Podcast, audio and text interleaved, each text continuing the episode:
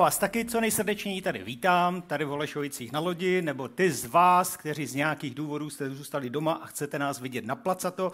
Vítá vás tady děda Pavel, jak řekla Dáša, a Baby Blessing. A já se líbí přísloví, tam se píše, že ozdobou starců jsou šediny. My, jako já, Honza, Dan, nikdy nezestárneme, jak můžete vidět, takže já budu věčně mladý děda. A jedno z těch dětí byl náš Krištof. Tak teď jste propásli tu správnou příležitost docenit, jak hezkého vnuka máme, jak máme skvělého syna a ještě lepší snachu. A v pohodě. V pohodě, já si to budu pamatovat. Super publikum.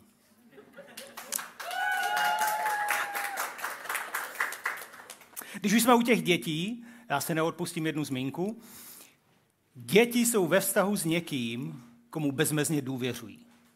S někým, kdo naopak má všechny karty ve svých rukou.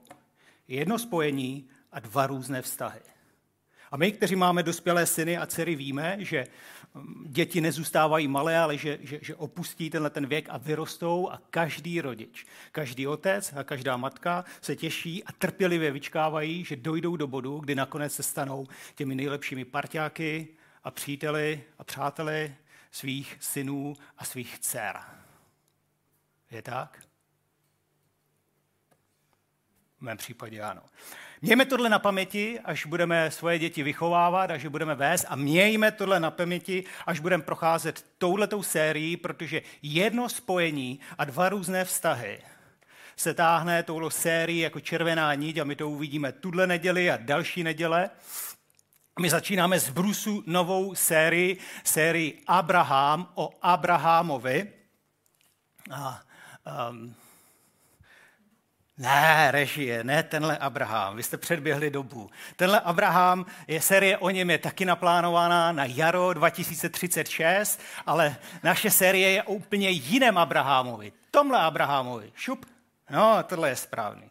Biblický Abraham, Abraham, o kterém často slýcháme, že je hrdina víry nebo otec víry, a my dneska budeme mít trošku delší úvod, který nám pomůže porozumět následujícím dvěma nedělím, kdy máme tuhle sérii. A já budu mít delší úvod a pak dva rychlé, krátké body, tak doufám, že to snesete. Na úvod zmíním, že v době Abraháma existovalo několik smluv, ale dvě byly a nejvíce rozšířené a nejdůležitější, já je zmíním. Jednou z těch smluv byla vazalská smlouva. Vazalská smlouva si všichni víme, znamenala, že dva králové, jeden silnější a mocnější a druhý slabší. A ten silnější říká tomu druhému, hele, poslyš, já bych tě mohl rozmáčknout jako bramboru, ale proč bych to dělal, já tě potřebuji. Když ty budeš dělat tohle a tohle, tak já ti zajistím ochranu, bezpečí, nějakou míru požehnání. Takže vazalská smlouva je o tom, že ty dělej tohle a já ti zaopatřím toto. A pak byla druhá smlouva, velmi často rozšířená, takzvaná paritní smlouva, kde oba králové byli na stejné úrovni. Mocensky, silově a tihle dva králové si řekli, hele, proč bychom se mlátili mezi sebou, mezi námi nebude žádného vítěze, jenom si ublížíme. Takže uzavřeme smlouvu, že kdokoliv napadne mne, je stejné, jako kdyby napadl tebe, kdokoliv napadne tebe, jako kdyby napadl mě. Když tobě se bude dařit špatně, já přijdu ti pomoci. Když mně se bude dařit špatně, ty přijdeš mi pomoci. My dva budeme partneři, my dva budeme přátelé, my dva budeme rodina. Dvě základní smlouvy, které se táhnou od starého zákona až do dnešní doby. A když my se podíváme na Abrahamův původ, tak my čteme v knize Genesis o něm toto. Toto je rodopis Terachův. Terach splodil Abrama, Náchora a Hárana. Takže Abraham měl dva bráchy, Náchora a Hárana. Háran splodil Lota, a Háran zemřel před svým otcem Terachem, nebo Háran zemřel za života svého otce Teracha, jeho otec pohřbil Hárana ve své rodné zemi v Chaldejském úru. Chaldejský úr se nacházel v Mezopotámii. Abraham a Náchor si vzali ženy, jméno Abrahamovy ženy byla Sára a jméno Náchorovy ženy byla Silka. Sára však byla neplodná a neměla dítě. Terach vzal svého syna Abraháma, svého vnuka Lota, svou snachu Sáru a vyšli spolu z Mezopotámie, z Chaldejského Uru, aby šli kam? do kenánské země, což dnešní Izrael. Přišli až do Cháranu a tam se usídlili. Tak začíná v Bibli rodopis Abrahama. My o Abrahamovi a Sáře toho moc nevíme, jenom archeologové vykopali fragment hlíněné desky, jak můžete vidět, eh, což je eh, fragment místního bulvárního plátku Ur Monthly News, kde na šestém řádku, jak můžete číst zprava, se píše a Abraham, syn Terachův a jeho žena Sára strávili líbánky na pláži v Perském zálivu. To je všechno, co víme o Abrahamovi a Sáře, jak ti dva se dali dohromady. A když se zpátky vrátíme k Bibli, tak my čteme, že Abrahamův otec měl nasměřováno do Kenánu, dnešního Izraele, ale přesto to zebral odbočkou do Háranu. Nešel rovnou do Kenánu, ale šel někam jinam. My, když se podíváme na mapu, za mnou, jak putoval Abraham se svým otcem a se svou ženou a se svým synovcem Lotem, tak vidíte, že Ur Chaldejský je poblíž Perského zálivu v bývalé Mezopotámii a samozřejmě Bůh je povolal do Kenánu a oni nešli přímo na západ přes arabskou poušť, ale šli víc na sever, severozápad podél řeky Eufrat, až došli do dnešního Turecka, města Cháran, protože dostupnost vody byla životně důležitá v té době. Ona je životně důležitá dostupnost vody i dnes, ale, ale je logické, proč neprošli přímo na západ, protože by museli projít arabskou pouští, naopak zebrali to sever, severozápad a došli až do Háranu. A Terach, Abrahamův otec, byl řemeslník a vyráběl modly.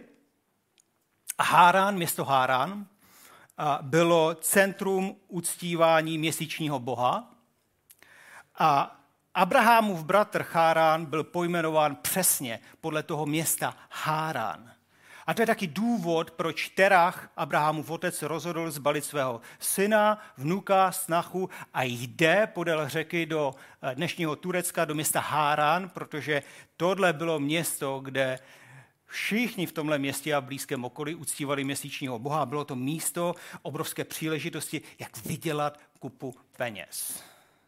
A Jozue jeden z vůdců Izraele dosvědčuje, že Abrahamův otec Terach, jakož i Abraham a jeho brácha Náchor uctívali jiné bohy, protože my čteme, Jozue řekl všemu lidu, toto praví Bůh Izraele, vaši otcové pod, pobývali odedávna na druhé straně řeky Eufratu, na, východ, na té východní straně, na levém břehu řeky Eufratu, Terach, otec Abrahamův a otec Náchorův a oni všichni sloužili jiným bohům.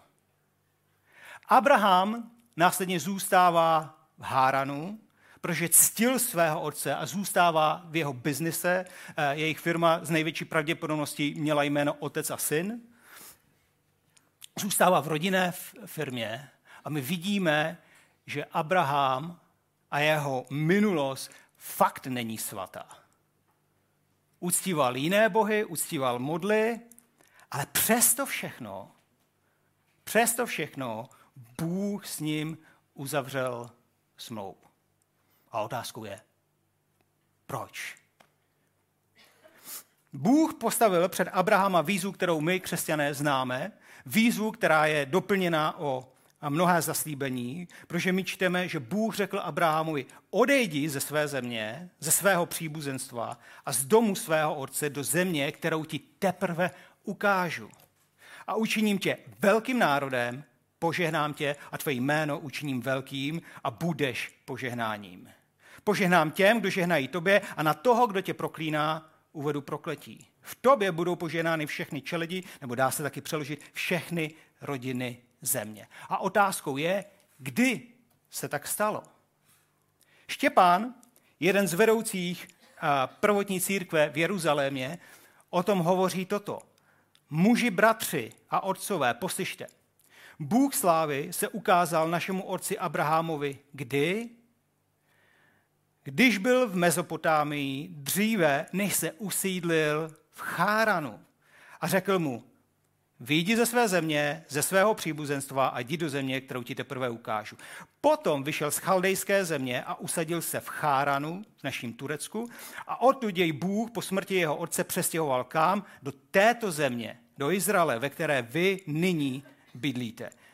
Jinými slovy, Bůh vzkázal Abrahamovi, opust všechno, co znáš, opust výnosný biznis, opust životní jistotu, opust svoji rodinu a opust svoji modloslužbu a běž tam, kde já tě povedu. Ty nevíš kam, nevíš, co tě čeká a já tě prosím, aby si tam šel.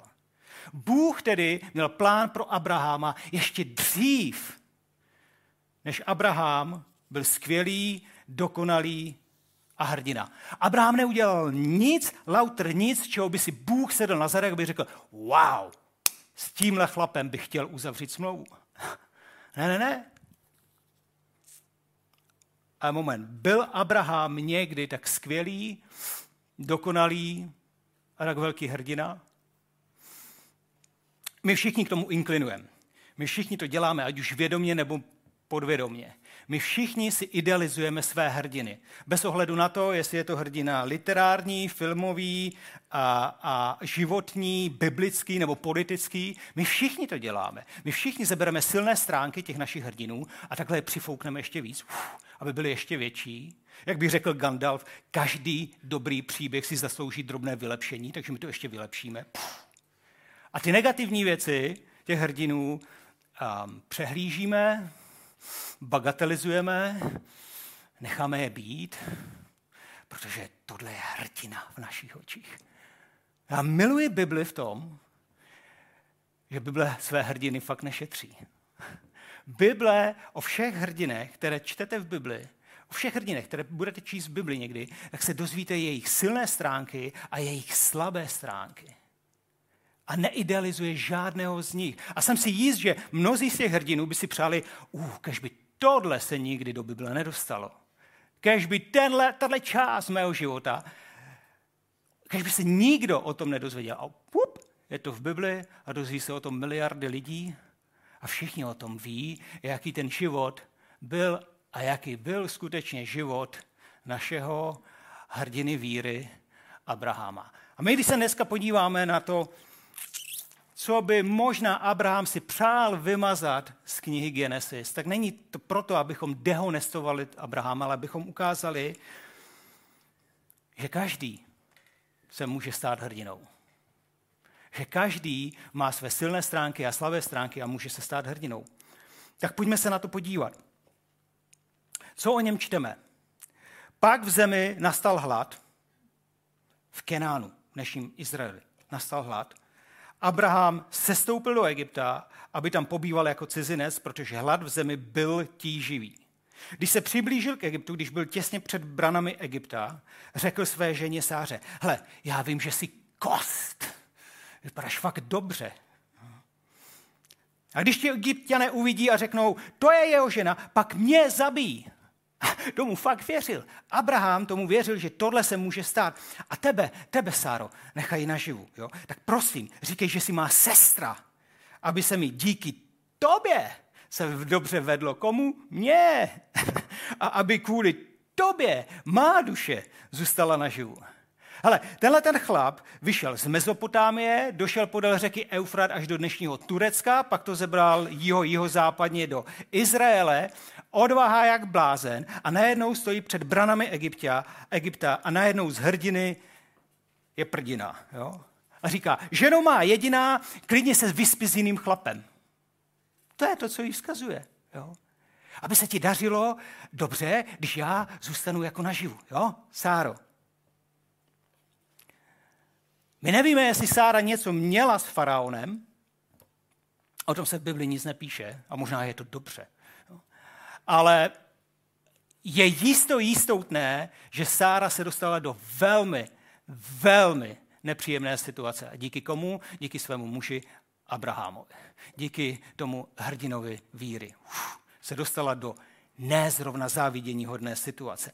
A Abraham zapřel svoji ženu. O pár set let později jistý muž jménem Petr ze strachu o svůj život zapře svého mistra. Jak dlouho to trvalo, my nevíme, ale víme, že když Abraham opouštěl Egypt, tak byl velmi bohatý. Garantuji ti, že nezbohatneš přes noc, pokud zrovna nevyhraješ Eurojackpot. Trvalo to nějakou dobu, kdy Sára byla a ve faránově době, domě, v harému faraona. Zajímavé na tom všem je, že to též udělal Izák, Abrahamův syn, své ženě Rebece. Izák ještě nebyl na světě, když tohle jeho otec Abraham udělal jeho mámě Sáře. A mě, jakožto otci, to říká, že pokud nezměním svoje chování, pokud nezměním svoje hodnoty, pokud nezměním svoji mentalitu, tak jak přemýšlím, tak dřív či později ji převezmou mé děti. Tak se to stalo i v případě Abrahama a Izáka. Co jiného ještě čteme zajímavého o tom hrdinovi jménem Abraham? My čteme, že Sára, Abrahamova žena, mu nerodila. Měla však egyptskou otrokyni, ježko, větší, že zrovna egyptskou, jo? Egyptskou otrokyni jménem Hagar. Sára řekla Abrahamovi, ale podívej, Bůh mi zabránil rodit. Vejdi prosím k mé otrokyni. Znamená to, měj s ní sex. Jo? Abychom byli naprosto jasní tady v neděli ráno. Snad budu mít dítě z ní. A Abraham Sáru uposlechl. Abrahamová žena Sára, tedy na konci deseti let Abrahamova pobývání v kenánské zemi, vzal svou otrokyni, egyptianku Hagar, a dali svému muži Abrahamovi za ženu a Abraham vešel k Hagar a ta otěhotněla. Mimochodem, eh, ženy neotěhotní tím, že otevřeš dveře a vejdeš do pokoje. Bohu dík. To, co to znamená, je, to, co to znamená, je, že Abraham s ním měl pohlavní styk. Hele, chlapi, tohle není dobrý nápad. Tohle fakt není dobrý nápad, i když s ním přijde naše manželka. Jo? Není to dobrý nápad. Abraham ve svém věku a mladá žena, a my to vidíme všude kolem nás, jo? chlapy v starším věku se zblázní a pořizují si mladší manželky verzi 2.0.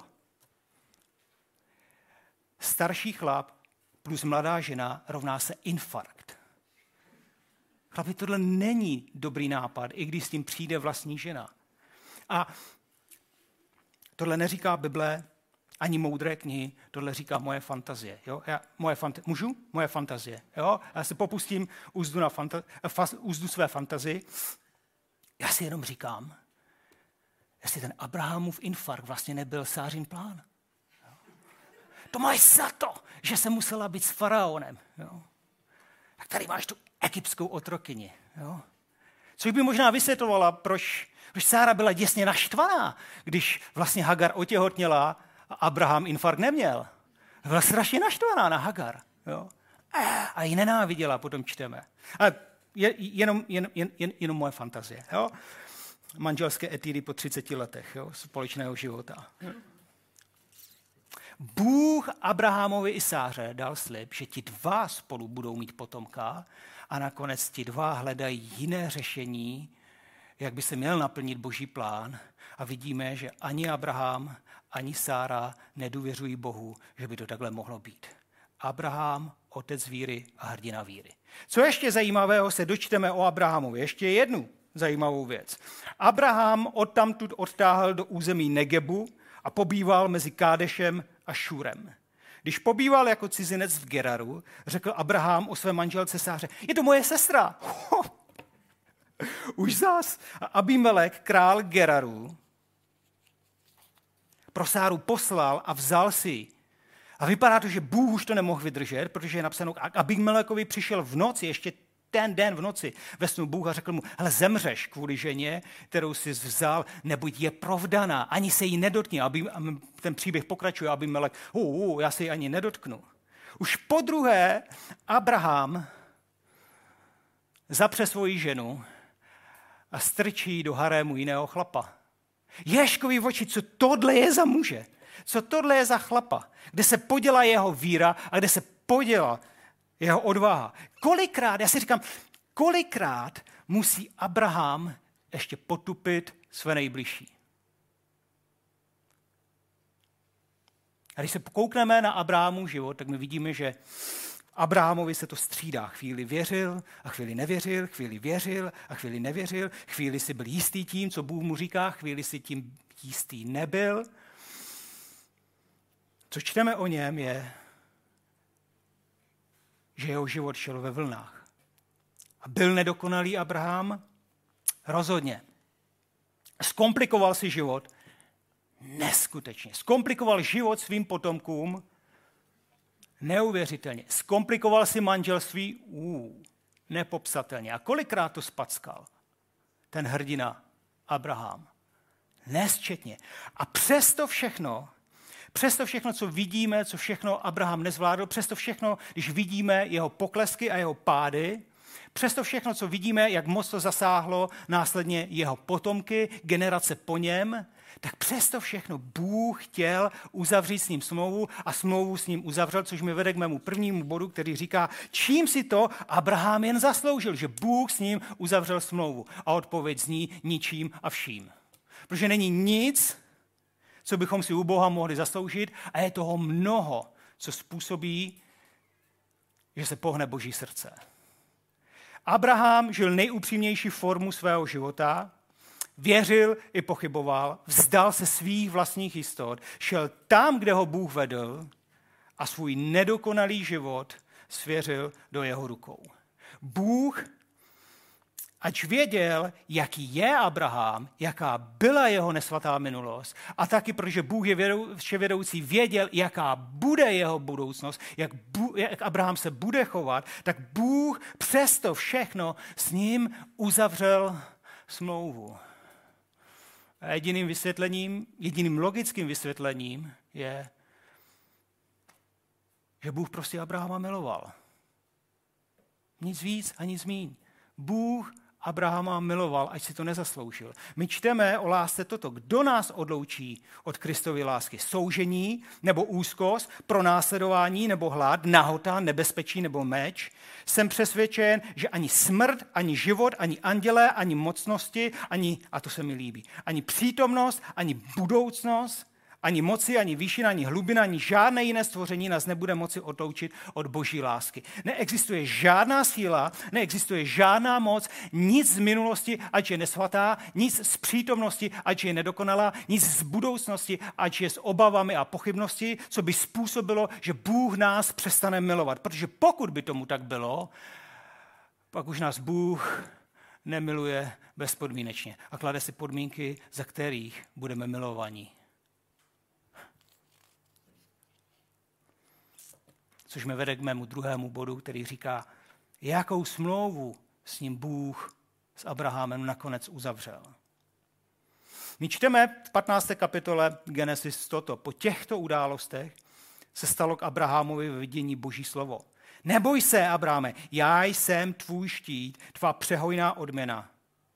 Ale Abraham mu řekl, pane Bože, co mi chceš dát? Já mám všechno, mám, mám všechno, co potřebuju. Jsem velmi bohatý. Jediné, co nemám, říká, já odcházím bezdětný a nárok na můj dům, nárok na všechno, co mám, dostane kdo? Můj otrok, damašský Eliezer.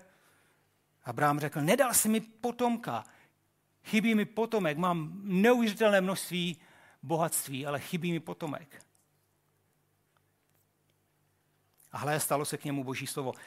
Damašský Eliezer nebude tvým dědicem, nejbrž ten, kdo vyjde ze tvých beder, ten, kterého splodíš ty, bude tvým dědicem.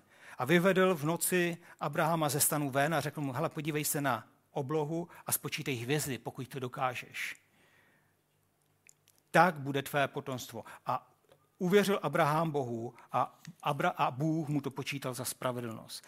Abraham uvěřil, že nakonec bude mít potomky. A Bůh zajistil, Abrahamovi rovnocenné postavení. A my čteme následně, že Bůh uzavírá s Abrahamem smlouvu, protože my čteme, vzal tedy Abraham pro něho, pro Boha, všechna tato zvířata, rozpůlil je a dal jednu jejich část naproti druhé. Historické prameny dosvědčují, že to byl způsob, jak jim uzavírat smlouvu, že se rozpůlila zvířata a účastníci obě strany té smlouvy procházeli mezi jednotlivými půlkami zvířat a říkali, tohle nech mi způsobí Bůh, jestli já svoji část smlouvy nedodržím. Dravci se slétali na mrtvoly, ale Abraham je odháněl. A když zapadalo slunce, na Abrahama padal hluboký spánek a hlé padala na něho hrůza a veliká temnota. Abraham čeká na svého partnera, aby přišel, aby mohli spolu uzavřít smlouvu. Abraham byl připraven na to, že projde mezi těmi půlkami zvířat a řekne svoji část a uzavře s Bohem smlouvu. A pak zapadlo slunce a nastal soumrak a hle, kouřící pes a ohnívá pochodeň. Kouřící pes a ohnívá pochodeň je vždycky symbolem boží přítomnosti. Nota bene, když tyhle věci chodí. Kouřící pes a ohnívá pochodeň, která prošla mezi těmi díly. A v onen den Bůh uzavřel s Abrahamem slovu, slovy tvému potomstvu dám tuto zemi od egyptské řeky až té veliké řece, řece Eufratu. Bůh nenacházel rovnocenného partnera, s kterým by mohl uzavřít paritní smlouvu. A počká, až Abraham usne a pak v jeho zastoupení, jako kdyby Abraham splnomocnil ho samotného, Bůh prochází mezi těmi poloviny zvířat a deklaruje to, co historické záznamy říkají, ať se mi tohle stane, pokud nenaplním svoji část své smlouvy. Bůh postavil Abraháma do rovnoceného postavení. Byli sami sobě Tímhletím aktem Abraham a Bůh se stali rovní jeden druhému. A Bůh to udělal, protože chtěl, a Bůh to udělal, protože Abrahama miloval. A to poselství pro Abrahama nemohlo být jasnější. Jako kdyby Bůh mu říkal, vím, Abrahame, že nikdy nenaplníš můj standard. Což není omluva, aby se o to nesnažil ve svém životě. Ale já si přeji, abys byl na mé úrovni. Já si přeji, abys byl mým partnerem. Já si přeji, abys byl mým přítelem. A o pár kapitol dál čteme v Bibli toto, což si ty, náš Bože, nevyhnal před svým lidem, Izraelem, obyvatele této země a nedal si ji na věky potomstvu koho? Svého přítele Abraháma. A co tahle smlouva přinesla, jaký je obsah této smlouvy a jaké benefity přináší tahle smlouva, se dozvíme příští neděli a přes příští neděli, na kterou vás srdečně zvu, protože bude kázat náš pastor Daniel a další neděli bude kázat Ondra a dozvíme se víc příští neděli o té smlouvě. A mě to nedá. Je to nedá. A já prostě musím jednu otázku položit nám všem. Ještě jednu otázku si dovolím položit. Jak by popsali tvůj vztah s Bohem ti, kteří tě nejlépe znají. Jak by popsali tvůj vztah s Bohem ti, eh, tví přátelé, tví blízcí, tví rodinní příslušníci? Řekli by o tobě Kiki, přítel boží, nebo Honza, David, Pavel, Roman, boží přítel, Simona, Klára, Martina, boží přítel? Není rozdílu. My všichni jako Abraham máme nesvatou minulost, nedokonalou přítomnost a budoucnost s pochybami a, a, a obavami. A pokud to nebránilo Abrahamovi, aby měl přátelský vztah s Bohem, pak to nemůže bránit ani nám, abychom měli přátelský vztah s Bohem. Ale možná, možná, dost možná, je tu jeden krok, který by mohl bránit. Víte, my čteme v Bibli o tom, kdy, kdy, kdy Bůh slíbí Abrahamovi potomka, Abrahamu uvěří, Bůh ho ospravedlní, následně s ním uzavírá paritní smlouvu a říká, hele, už jsme na rovnocerní partneři, tak my čteme, že tahle pasáž začíná slovy po těchto událostech se stalo k Abrahamovi ve vidění Boží slovo. Co bylo těmi událostmi? Ještě jednou zpátky se vrátíme do života Abrahama Abraham, když vycházel z Egypta, tak byl velmi, velmi, velmi bohatý. Byl bohatý tolik, měl tak velká stáda, že když se svým synovcem Lotem opustil z eh, Egypt a šel na sever zpátky do kenánské země, tak zjistili Abraham se svým synovcem, že to území je malé a že se musí rozdělit, protože nejsou schopni uživit tak velká stáda. Lot se rozhodl jít do oblasti Sodomy a Gomory, což je jižní cíp mrtvého moře. Naopak Abraham se rozhodl popojit víc na sever. Jednoho dne je sodomský král napaden, mimo jiné i damašským králem, a Lot se svou rodinou je unesen na sever do Damašku. Co dělá Abraham je, že se bere odvahu a se bere muže a moci a silou jde vysvobodit svého synovce Lota, což se taky stane.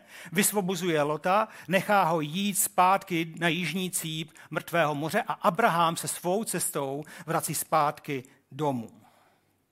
A tam se nesetkává s nikým jiným než s Melchisedechem.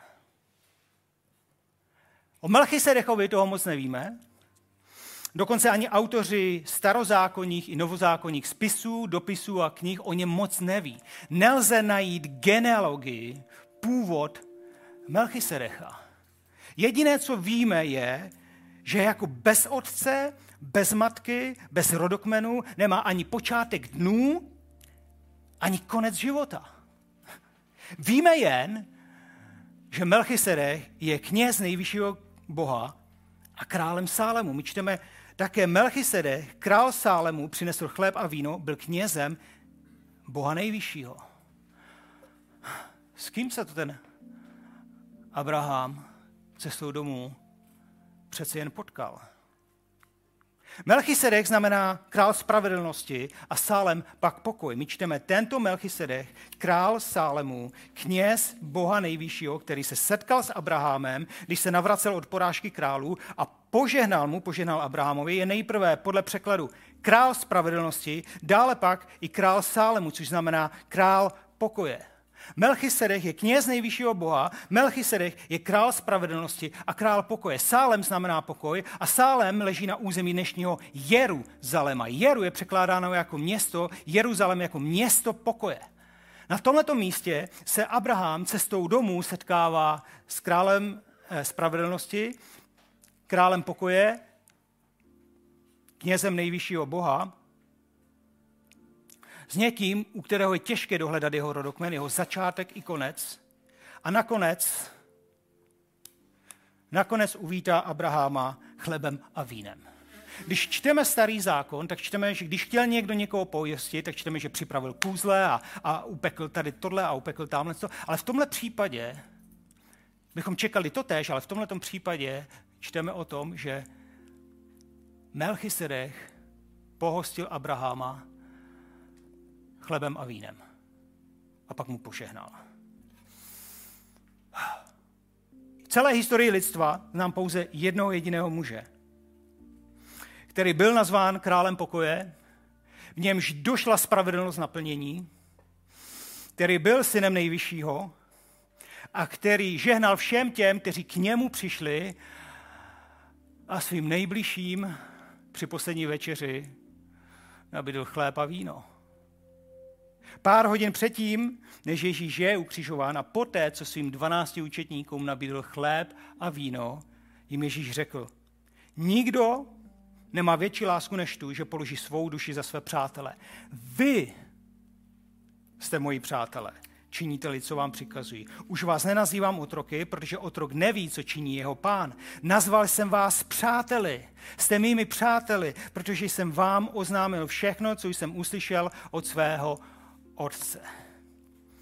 Setkání s králem spravedlnosti, setkání s králem pokoje, knězem nejvyššího Boha, který Abraháma pohostil chlebem a vínem, byla ta událost, která předcházela tomu, že Abraham nakonec uvěřil v Boha, uvěřil, co mu Bůh slibuje, Bůh ho ospravedlnil, zajistil mu rovnocenné postavení a uzavřel s ním paritní smlouvu, jako dva nejlepší přátelé uzavírají.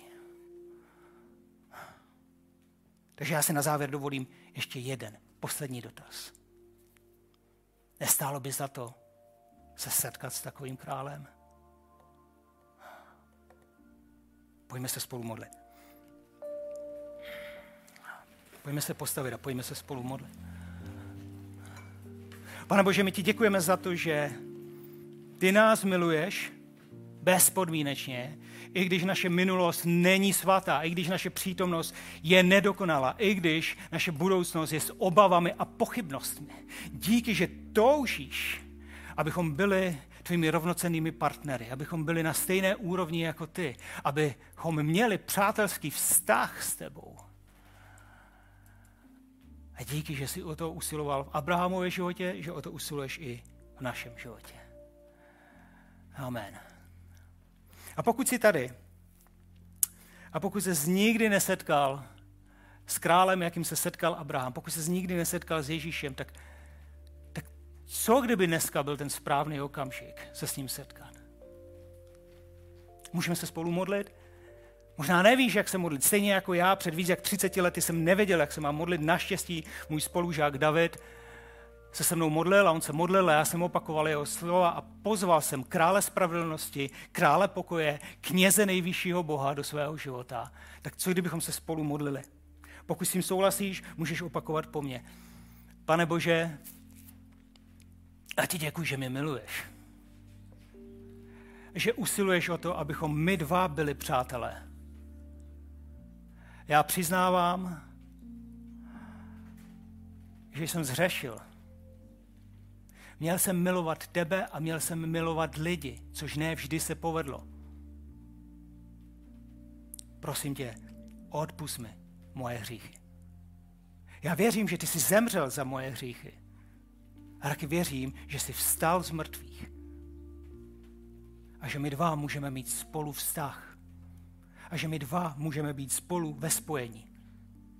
Tak prosím, staň se pánem mého života. Ježíš, veď mě tak, jako ty si vedl Abraháma. A prosím, buď mým přítelem.